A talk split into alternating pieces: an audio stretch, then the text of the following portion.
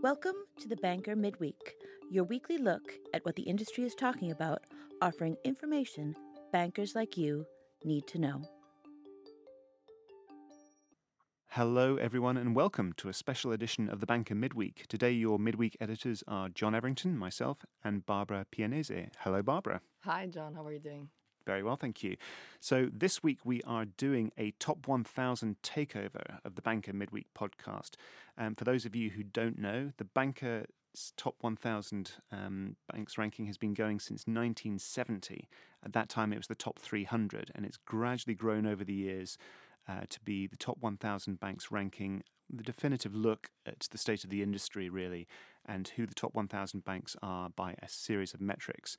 Um, we've all been working very hard on compiling the relevant data and teasing out what it tells us about the state of the banking sector worldwide. So, Barbara, you've been writing a lot about it in the magazine uh, yeah. this month. So, last year, the story of the top 1,000 was very much the recovery after the COVID pandemic, um, data up to the end of 2021. Mm-hmm. So, using the data which goes up to the end of 2022, what kind of picture does this year's top 20, top 1,000 ranking show?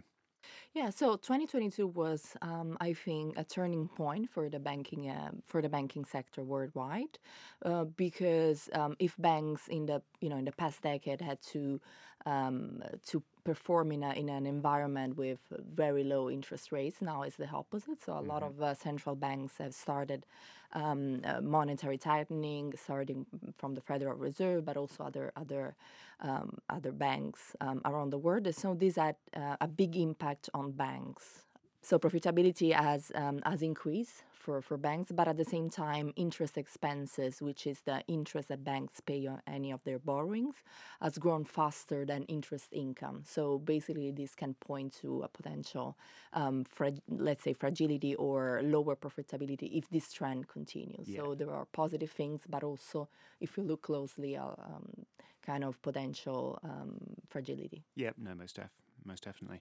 So I mean, and again, I think looking at the results and looking at the sort of the overall figures um, for the industry as a whole, you can't really get around, get away from that sort of that strengthening of the dollar, yeah. which has come from um, the interest rate tightening um, cycle, and just how that's impacted sort of like the results. I mean, can you say about how mm-hmm. that's? I mean, how that's uh, um, impacted some of the top line, so like yeah. top level figures. Yes, of course. So the um, uh, so the results of the top 1,000 are denominated in, in U.S. dollar, just mm-hmm. so it's easy to compare.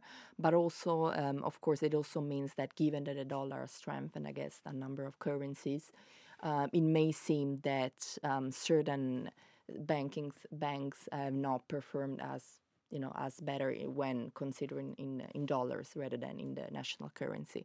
So we need to take this into account. So for example if we think about the chinese banks it seems that they may not have performed as well as they perform when um, their results are considered in their national currency. And also if we look at the aggregates um, results so in terms of um, tier 1 capital assets and pre-tax profits for uh, on an aggregate level we may seem that it may seem that these results are uh, there is a bit of decrease compared to last year, but just because of the dollar instead of uh, uh, the banking sector has, has done well last mm, year. Yeah, indeed. Yeah, I mean it's. I mean I'll just come in and say. I mean for those of you who don't know, I cover Africa and the Middle East, mm-hmm. and this has definitely been a story, particularly within Africa, where you've seen. Uh, a lot of the big currencies, the rand, the naira, and the Egyptian pound, they've kind of weakened significantly mm. against the dollar for a number of reasons. I mean, but, but I mean, sort of the tightening cycle is, is is one of the big ones. And again, you've got banks which would have kind of had a sort of positive results, good growth in so like kind of local currency terms, but then because of that dollar yeah. conversion that you were talking about, yeah. it sort of depresses their sort of their performance when you look at the sort of the rest of the top 1,000. Yeah, yeah, yeah, exactly. Mm-hmm. So yes, so don't keep us in suspense any longer. Barbara, yeah. the top 1,000, who's number one this year?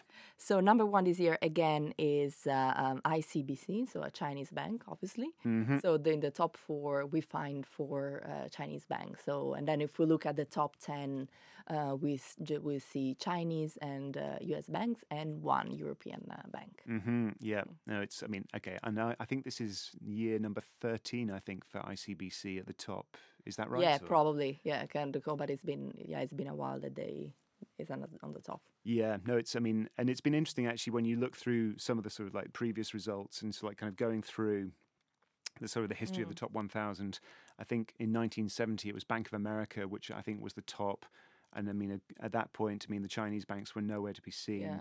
And then gradually you see the sort of the picture change, and then I think it was the um, oh goodness me, even to like relatively recently, so like I mean 2010 you still you still still saw those American banks at the top, but then you could see the sort yeah. of the Chinese banks led by ICBC kind of creeping up the rankings, and now they're they're firmly sort of like ensconced at the top, aren't they? Yeah, yeah, yeah. It's a it's a it's a trend that has been going on for a decade. So Chinese uh, kind of taking up a, a lot of space uh, in the economy and in the banking sectors worldwide. Indeed, yeah. But I mean, it's uh, but it's been mm-hmm. interesting. I mean, something that you kind of dwelt on in your in your write up was that you've got the sort of the very large banks at the top who have kind of they're sort of I mean we mentioned the currency effect as well but I mean I think just the growth is maybe slowing a little bit compared with with what it has been in previous years.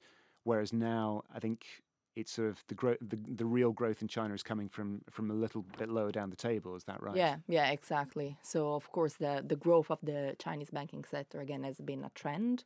Uh, but if we look closely at the data we see that now the growth is mainly driven by um, kind of mid-tier banks which also makes sense right? Because if we look at the the biggest Chinese banks they are you know really big compared to uh, to the European and US banks. So, uh, and also I think profitability as likely is not is not low, but it's likely the growth of profitability in the Chinese banking sector has kind of uh, um, slowed, and this also means that probably you know the sector is becoming more mature in a mm-hmm. certain way because it was uh, in a very growth period and now has reached uh, kind of maturity. Indeed, yeah. No, and it's I mean it's and it's been interesting seeing that sort of alongside the sort of the the weaker than expected sort of performance of the Chinese economy sort of mm-hmm. recently, particularly coming out of COVID. It's interesting talking to our wonderful Asia editor Kimberly Long earlier. Um, I was just talking about this, and she said, "I mean, it's okay. That doesn't really feed into the sort of that sort of mm. that top level growth, um, the sort of that kind of that economic performance. It's it's something to bear in mind, but at the same time, it's just as you say, Barbara, mm-hmm. about that maturing of the industry, isn't it? Yeah, yeah, yeah. I think mm-hmm. so. Yeah, indeed. Yeah, yeah. So yeah, so so we mentioned the Chinese who are sort of like ruling the roost at the top, um, in the top ten, and then you've got the U.S. banks who are coming after that as well now. Yeah. And I think it's I think many of the results kind of came. Uh, sort of, we're using end of 2022 data, so and we haven't had the sort of the impact of Silicon Valley Bank yeah. and First Republic and others um, reflected in this year's in this year's showing. But I think the impact of the dollar means that there are extra banks who who are actually sort of lower down the ranking. There there are a few yeah, new entrants. Yeah. Is that right? Yeah, we see a lot of um, in the top 1,000. We see a lot of new entrants entrants from the U.S. A lot of U.S. banks, and this was again the result of a strong dollar. Um, and this is especially interesting considering that there has been quite a, a bit of M&A activity um, in the banking sector uh, in the U.S. Yeah. So who's the who who's the largest U.S. bank in the rankings, and where where do they come in the top ten? Yeah, so we have uh, J.P. Morgan and Bank of America, and I think um, also Citigroup. Uh, these are the biggest banks, but um, I think that a trend that we have been seeing um, across the board in the banking sector has been that investment banks, investment banking has not done super well mm-hmm. while. So of course, all these banks have, which uh, are quite exposed to investment banking have suffered in terms of uh, in terms of fees. And I think there is there is also an interesting um, data bank data led article that we wrote about that, right? Looking at uh, what kind of um, fees suffer the most uh, for investment banking, and I think M and A fees were the ones that you know suffer the most. Indeed, yeah, no, indeed. Mm.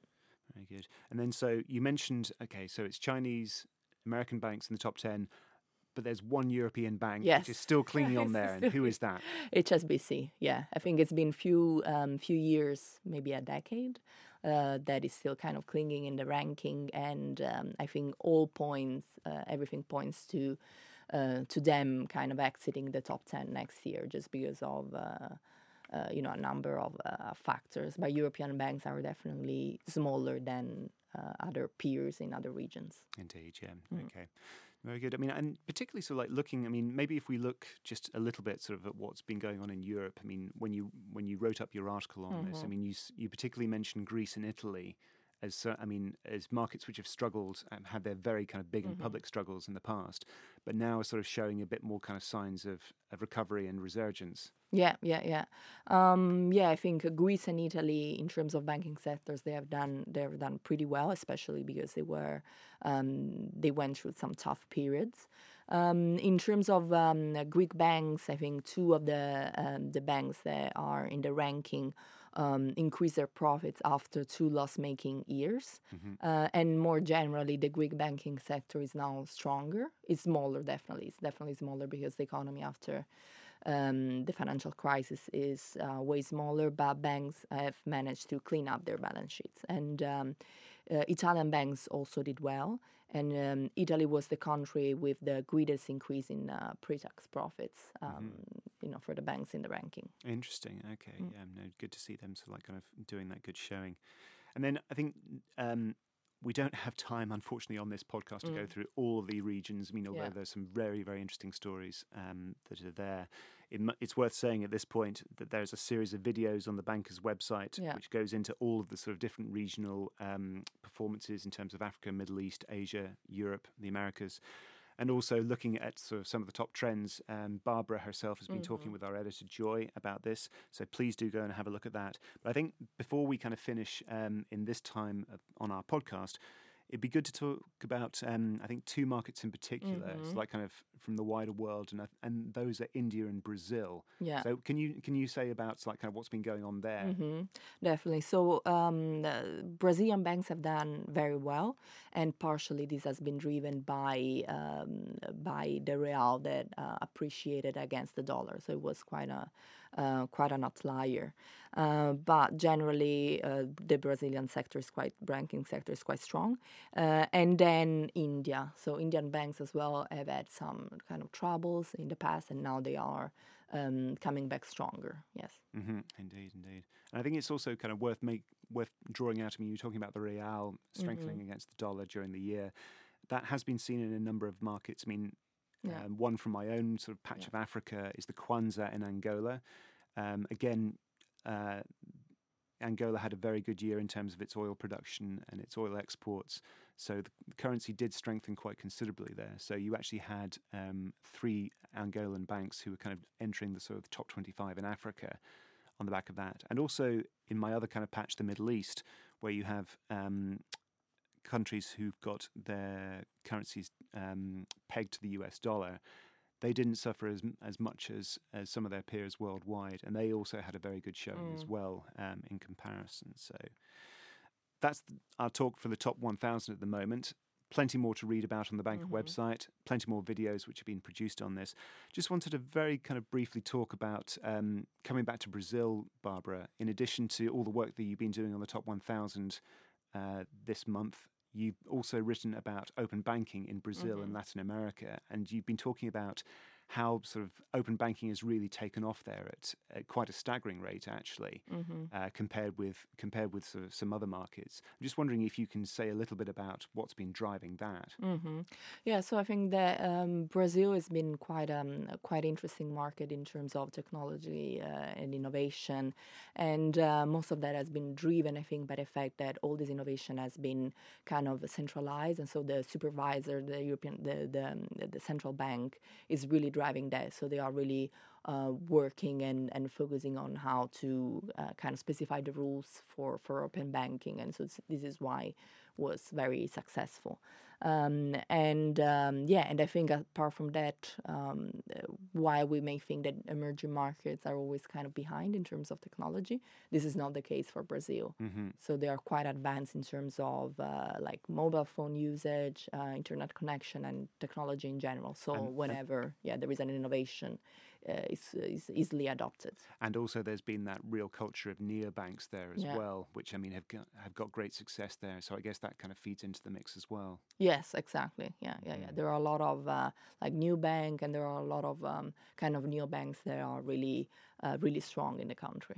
Indeed, yeah, a very, a very interesting atmosphere. So great. I think the one other thing that we'll talk about on the podcast, our time is running out, but I just wanted to shout out um, to our editor Joy Macknight's blog, um, who she has been writing on the recent MOU, which has been signed um, by the EU and the UK mm-hmm. on financial services on the June 27th. Um, the non binding joint declaration aims to establish a constructive, mutually beneficial relationship following seven years of separation strife after the Brexit vote in 2016. Mm. And Joy goes into quite a lot of detail there. She gets a lot of reactions from mm. the industry talking about, okay, well, this is a step forward, but then also looking at some of the implications and some of the challenges going forward in that deepening of relationships, what it means for the adoption in the UK of the Edinburgh reforms, mm-hmm. and generally kind of looking at sort of how if at all, this is going to um, shape the future, sort of like kind of, of EU and UK cooperation. So do give that a read.